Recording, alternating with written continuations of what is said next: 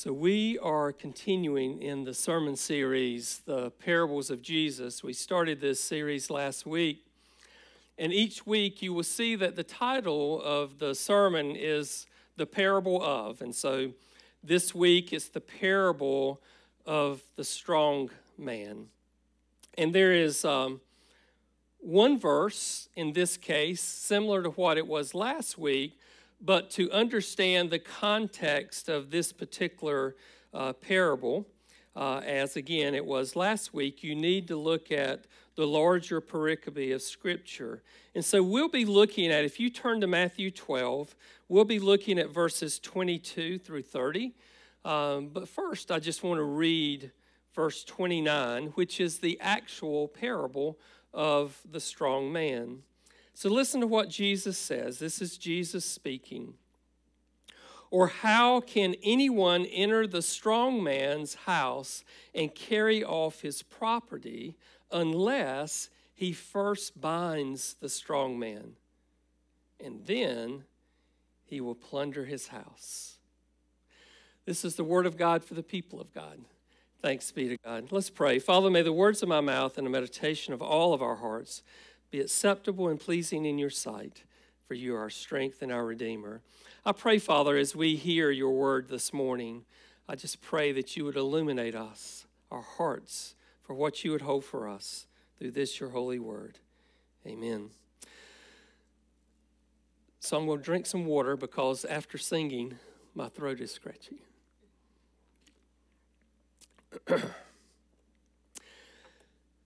this is an interesting parable, and somewhere along the way, um, your hair may bristle a little bit on your arm. You might think, hmm, that's kind of hard to process. But I want you to hear what Jesus is saying through this text this morning and, and what it means. And so we start with another conflict of Jesus and the Pharisees. You know, throughout his ministry, they butt heads. And uh, here is another case where uh, a man that is possessed, a demon that has in him, is brought to Jesus. And if you look at verse 22, it says, Then a demon possessed man who was blind and mute was brought, brought to Jesus, and he healed him so that the mute man spoke and saw. Now, maybe some of you don't believe in demons, but the Bible says that there are demons, and there have been demons throughout time, and there are demons that unfortunately, in this contemporary setting in which we live in today, uh, there are still demons that are wreaking havoc.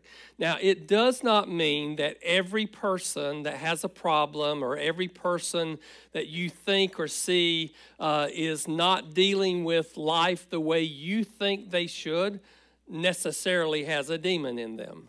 But there are those that are human beings that are possessed. And what is interesting here is the man is brought to Jesus to be healed and what does Jesus do? Jesus heals him. He's able to speak, he's able to see again. There is no question from the Pharisees or anyone that is there that the man has been healed. And so in verse 23, we hear in the text, all the crowd was amazed and was saying, This man cannot be the son of David, can he? Can he? Could he be the Messiah? Because that's what they're saying. They're saying, could this man be the Messiah? There were people that were skeptical, but there were people that were wondering after this point in the ministry, and it's still early in Jesus' ministry, but they are wondering could this be? Could it be possible that the promise that was made that the Son of David, the Messiah who would come, is here? Matthew's whole gospel was written to the people to answer and, and, and, to persuade them to understand the answer to this question yes, Jesus is the Messiah. That's Matthew's purpose of writing to, to proclaim that Jesus is the Messiah. But the Pharisees make a very serious charge against Jesus. In verse 24, but when the Pharisees heard this, when they heard what the people had said, could this be? And they said, This man cast out demons only by Beelzebub, the ruler of the demons. The ruler of the demons. And Beelzebub is another name for Satan, as you know. And the Pharisees were claiming that the only reason that Jesus could have cast out this demon in this man was that he was empowered by Satan to do so a ridiculous thing to say. Just totally ridiculous. But you know, when people are threatened, often they will say things that are ridiculous. Matthew then gives us Jesus' response in verses 25 and 26. And he makes two points. Jesus, in this, makes two points. Listen to what he says in verse 25 and 6.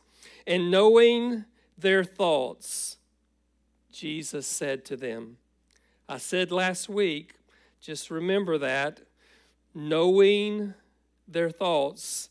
Last week reminded us that Jesus knew all the thoughts of everyone. He knows our thoughts. You can't hide anything from him, even though the Satan often will tell you, "Oh, nobody will know.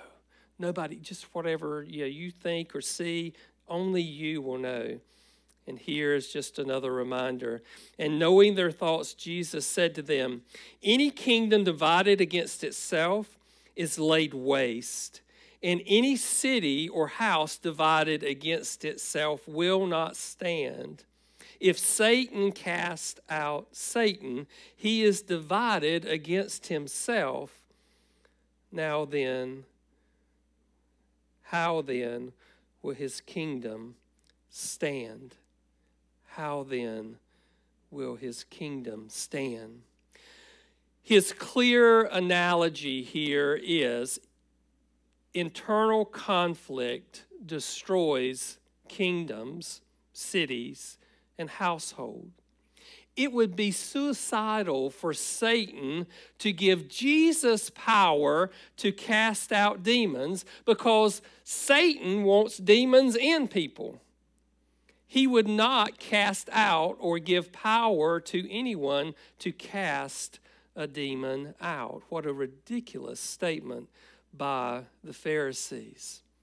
Satan, Jesus says, would not go against Satan.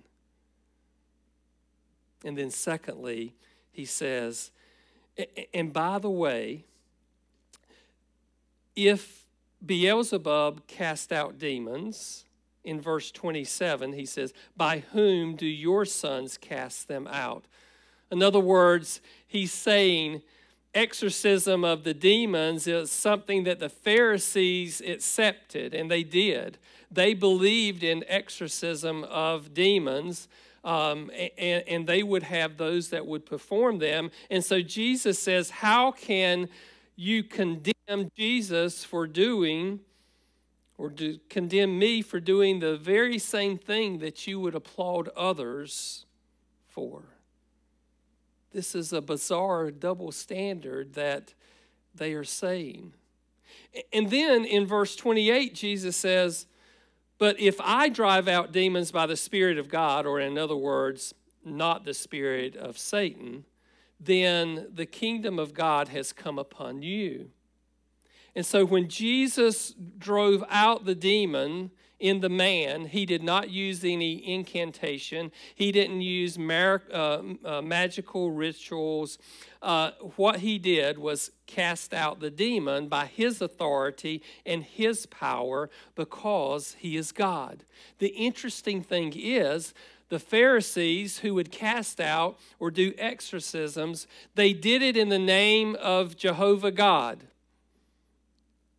Basically, They did it in the name of Jesus because Jesus is Jehovah God. He is God's Son. He is God incarnate. And so the very thing that they claimed to exercise, Jesus is in front of them using the power of who he is as God's Son, the chosen Messiah, exercising his power to cast out the demons. And they did not see it.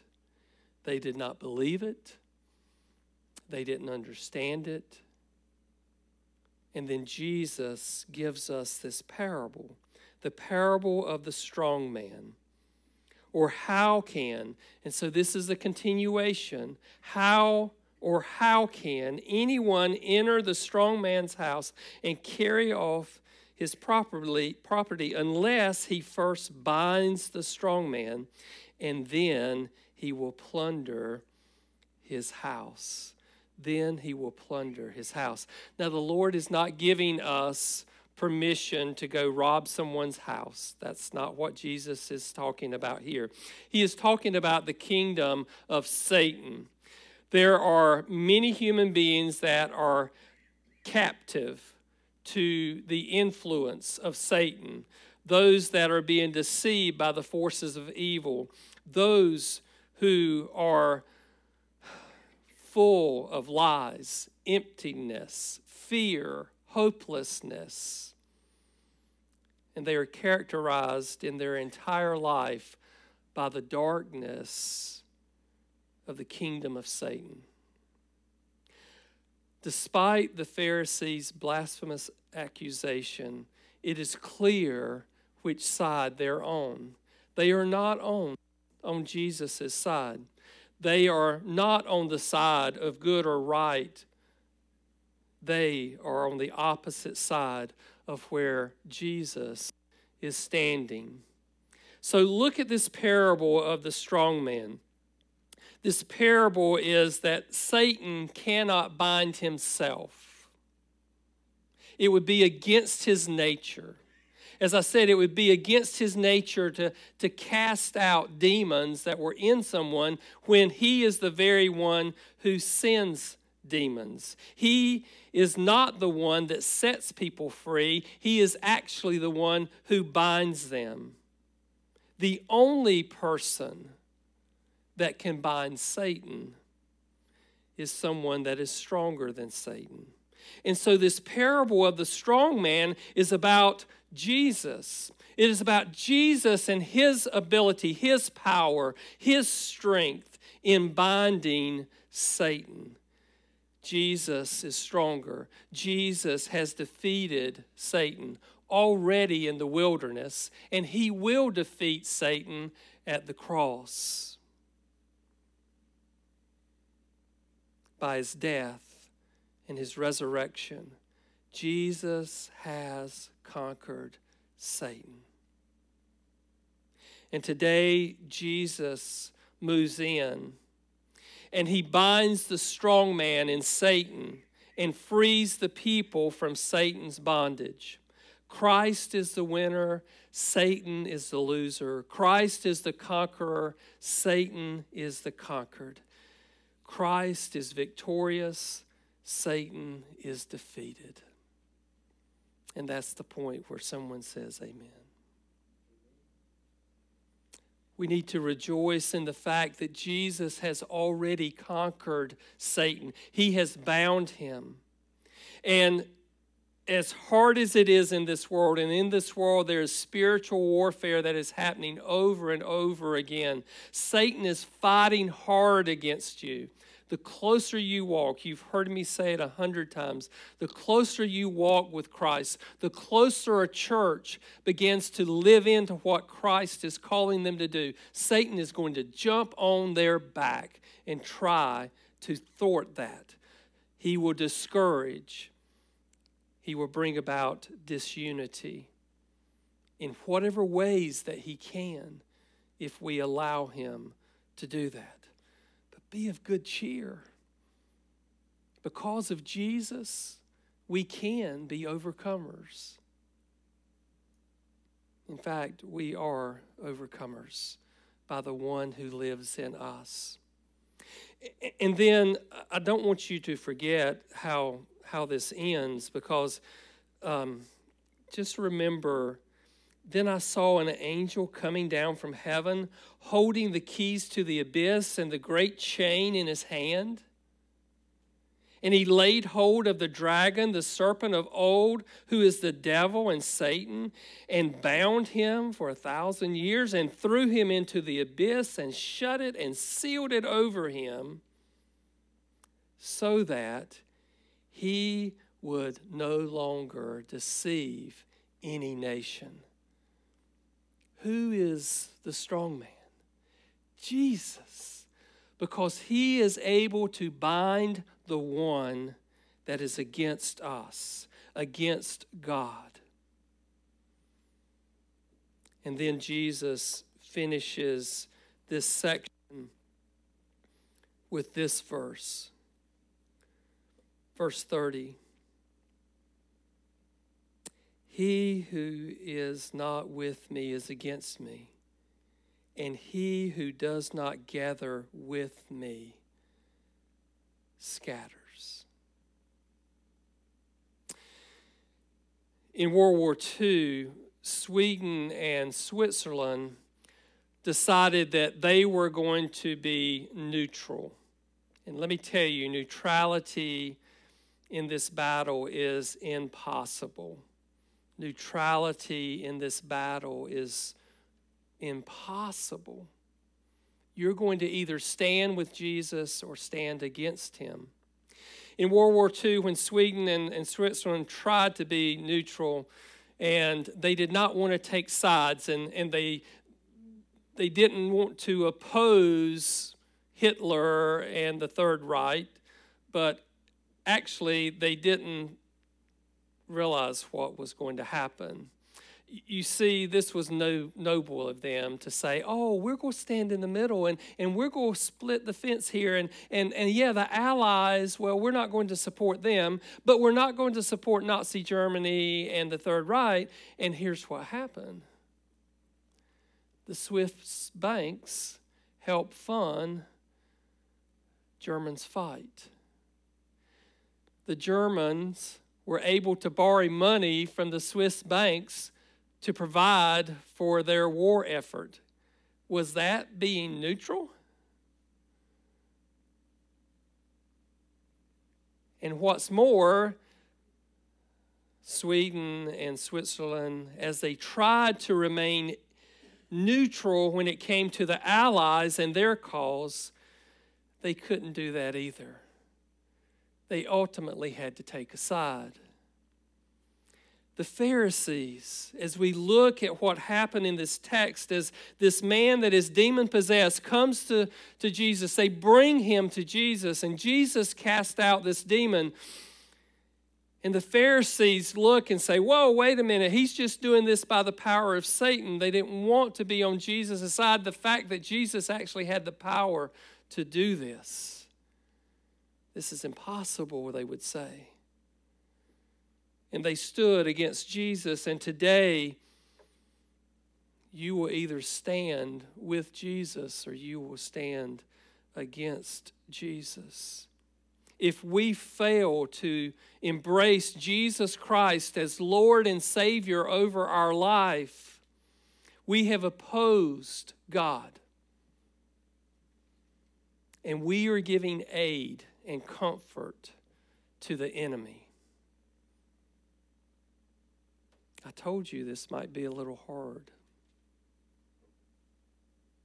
This passage gives us such important insights to the spiritual battle that is taking place with Jesus at that time and with us today as followers of Jesus, as part of the kingdom of God, His church.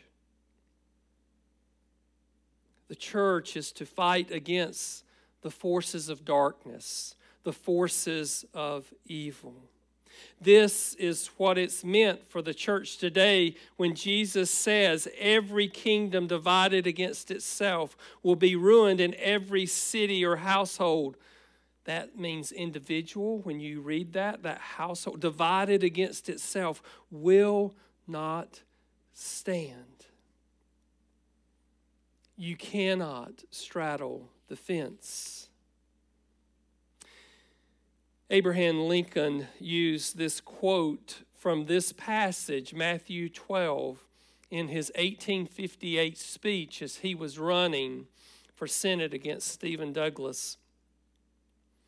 And this was one of, as we know, there are other famous speeches, but this was one of Lincoln's favorite or famous speeches. Though he was not a Bible scholar, I think he understood two principles that Jesus was saying in this text. And the first is that true unity requires agreement on essential truth. True unity requires agreement on essential truths. In his speech, Lincoln was, take, was talking about slavery, and I want you to listen to what he said. And I quote, A house divided against itself cannot stand. That is a quote from this passage. I believe the government cannot endure permanently half slave and half free. I don't expect the union to be dissolved. I don't accept, expect the house to fall, but I do expect it to cease to be divided it will become all one thing or all the other thing. End quote. At that time that he spoke in 1858, slavery was legal in the southern states and it was outlawed in the northern states. And Lincoln believed that there was no way that this nation was going to stand divided against itself. And we know what happened. The Civil War happened as we battled against each other. But five years later, not as senator, but as president, Lincoln would abolish slavery through his Emancipation Proclamation.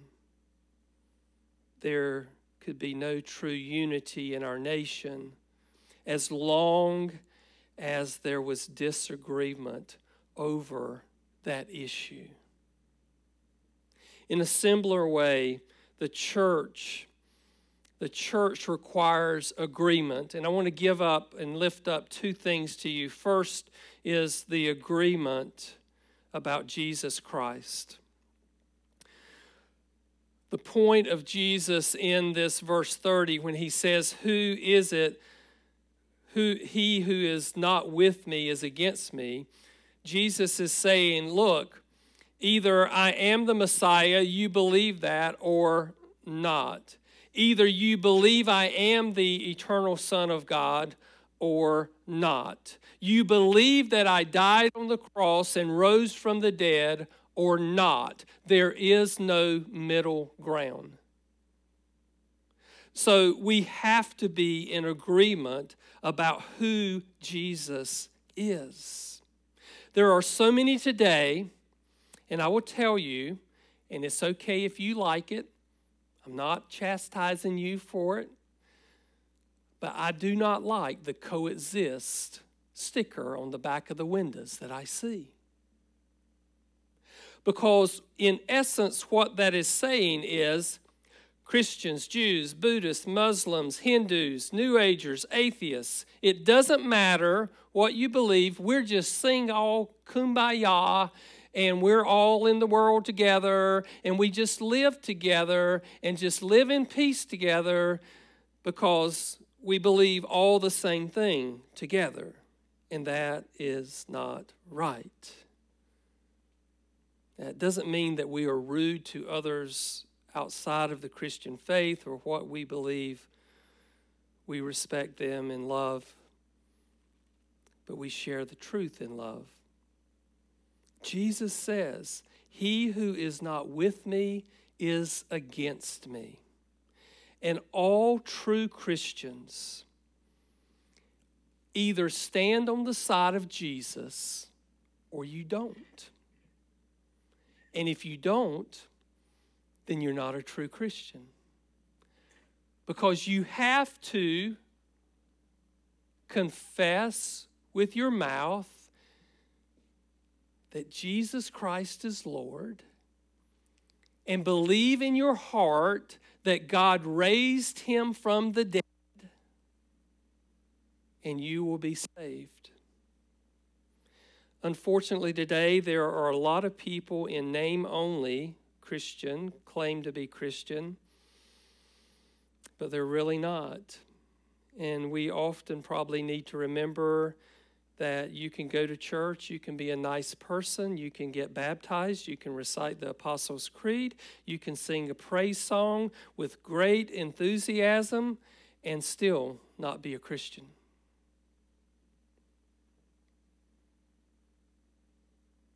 A Christian is someone, that genuine Christian is someone that has stopped trusting in him or herself that has come to a place of understanding it is only because of Jesus that I am saved, that I am a Christian, that has stopped thinking that I am good enough or I can do this myself. You have got to put all of that to bed and put your trust in Jesus as Lord and Savior to be a Christian to believe in him and who he is and what he has done, that you have eternal life. And the Apostle Paul reminds us that we can know that we are saved. It's not a question. I have run across people that have said, I think I'm saved. And I say, You think you're saved? Mm, you're probably not saved you need to get a, a different thought here because if you truly believe and if you truly understand what Christ has done for you, then you're on the side of Christ and you are saved. And there is nothing in all of creation that can separate you from the love that is in Christ Jesus our Lord. Thanks be to God for that.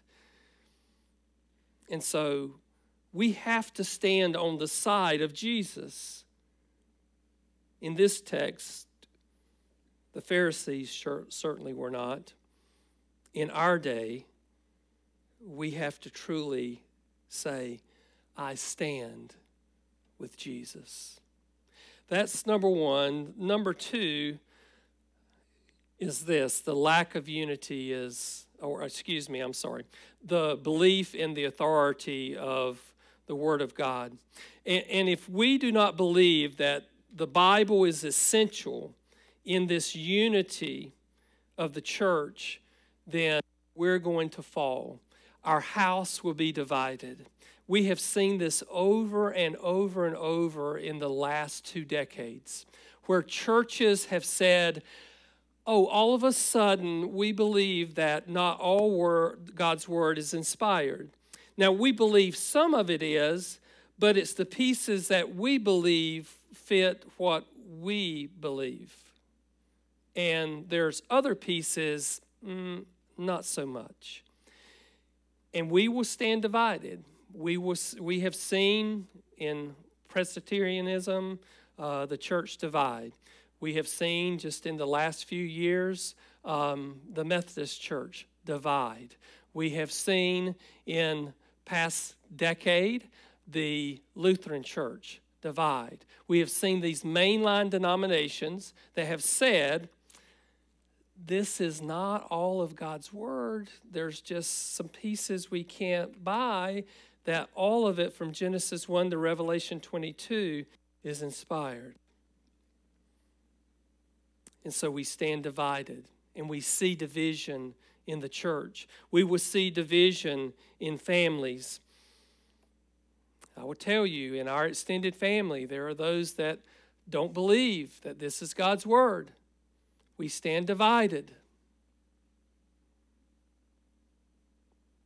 We are a household divided because there are those of us that believe that this is God's word, and there are some in our extended family that doesn't believe that it is God's word. And what do we do? We certainly pray for those that we love and we care for that maybe do not know the Lord as Jesus as their Savior and, and maybe do not believe that this is His Word. But the house will remain divided unless it comes together in unity in this essential truth that this is the Word of God. There's a reason that our ministerial committee, and we have an elder, Sandra Pierce, is on our ministerial committee. There is a reason why they examine personally these individuals coming into our presbytery about the Word of God. There is a reason that every person that comes in on the floor of presbytery is asked, What do you believe about God's Word? And they have to answer that question. And you say, Well, that's gatekeeping. Amen. It is. It is gatekeeping. Because if they said, they wouldn't ever make it to the floor. If they were before the ministerial committee and they spout some things that you hear out, they would never make it to the floor. Because that's one of our essentials is that this is the word of God. If you are not for me, you are against me, Jesus says. So, those are the two pieces that I wanted to lift up under the unity of the church about Jesus, Jesus and his word. But the other piece that I think Lincoln probably had right was this is a big deal. Unity or the lack thereof is a big deal. Conflict and division can be very destructive. And we saw that in our nation. We saw the strife and the division take place in the 1860s as we fought as a nation with each other. The, the church is, is no different. Strife and division should not be a part of the church. Reconciliation, resolution should be what we per, uh, uh, pursue in the church. And, and sure, there are times that there are disagreements there are times that we will disagree with one another. There are times when our words and our actions will irritate or even hurt someone. But our disagreement should never turn into a battle. The church should be a place where you handle the differences in the spirit of love. But hear this Uniformity may not always be the norm in the non essentials, but unity in the essentials is a must. There is no gray area when it comes to the essentials of our faith. But uniformity in the non essentials, in other words, you may have an opinion that is different than someone else, but that should not bring division. It should not bring division. But I will tell you, most church battles occur over the non essentials. We will stand on together often on doctrine. We will stand together on immorality and how that looks and how the scripture proclaims that. But often in the non essentials, man, we will divide in a minute. Uh, I was reading a story this week about a church in Tennessee, and, and, and this will this will make you laugh. It'll make you kind of like, wow. Um, the church in Tennessee is called Left Foot Baptist Church. Left Foot Baptist Church. And so the name was gotten this way this was a Baptist church who believed in foot washing. Of course, we know that the, uh, the, the last night, the supper, Jesus washed the disciples' feet and he said, and go and do likewise. And, and so in their worship services, often they would have foot washing. The problem came with the division in the church was whether you start with the left foot or the right foot first and those that believed that you should start with the left foot when you foot wash for Jesus, they left the church and started Left Foot Baptist Church. It's like, dang. The non essentials. You've heard about carpet and paint and stained, wind, stained glass windows and all the other non essential things that come into play that battle in our churches. Today, some of the things that we talk about in the church is should you stand or sit for the doxology or should you um, have pews or chairs? Uh, there is a church near us that for a number of years had chairs.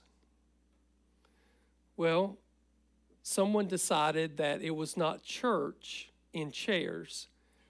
So they took all the chairs out and put pews in this ultra modern contemporary space.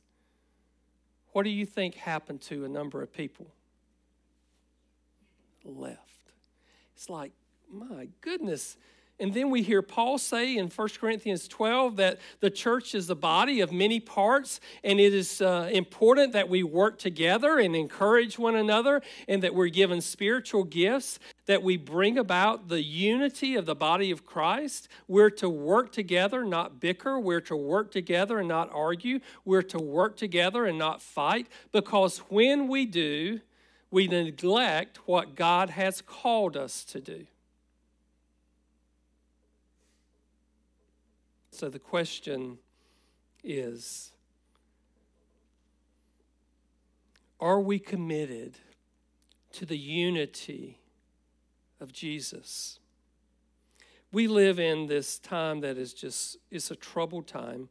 We see heartache around the world. We see antagonism that takes place toward Christianity. Uh, we are seeing that much, much more today than we ever have in our nation. Many Christians today are discouraged, they're overwhelmed. They need encouragement from our fellow believers, but people are confused. Many in the church today and outside of the church are confused. They lack a sense of moral direction, purpose of life. Many in the world today have no hope, and those are afraid of, of what the future may bring, and they probably should be if they are not in Jesus Christ, because if they are not in Jesus Christ, then they are headed for eternity that is a separation from Jesus Christ. People today desperately need the truth, and they need it in love and they need to hear hope, the hope that is only found in Jesus. God has called us to be uh, salt and light in this dark world. And often we get so consumed with our own conflicts that we don't do what God is calling us to do we have a house or a church that is divided. And Jesus says that will not stand. We need to remember whose side that we are on and join together with God in striving to offer His grace and mercy to make a difference for His glory in the world. This parable of the strong man reminds us that Jesus has defeated Satan. Satan did not and cannot and never will defeat Jesus.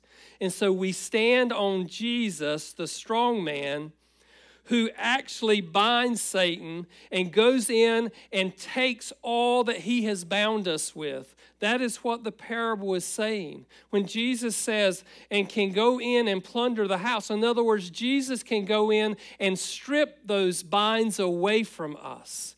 He can strip whatever is binding us. Jesus has defeated Satan. And then, secondly, we need to remember that he calls us to stand on His side and no other. because of what he has done, because of his life, death, and resurrection, that we have life in his name.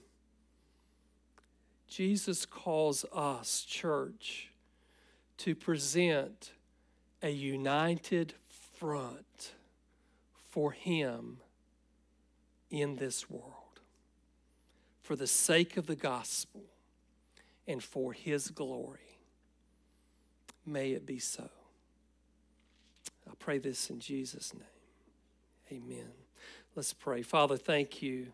Thank you for this parable that again reminds us that you have defeated Satan. Father, thank, uh, thank you for Jesus and what he has done for us, that through him and in him we are saved. So, Father, this morning we stand on your side. We believe in your Son. We believe in your word. And Father, we come today proclaiming it. We pray, Father, we would live into all that you have called us to, not only as a church, united for the sake of the gospel, but Father, we would be united with you in our very life, in all that we do, that we would allow nothing, Father, to bind us because you have broken those chains. Father, may we stand, may we stand with you in all things at all times for your glory. We pray this in your name. Amen.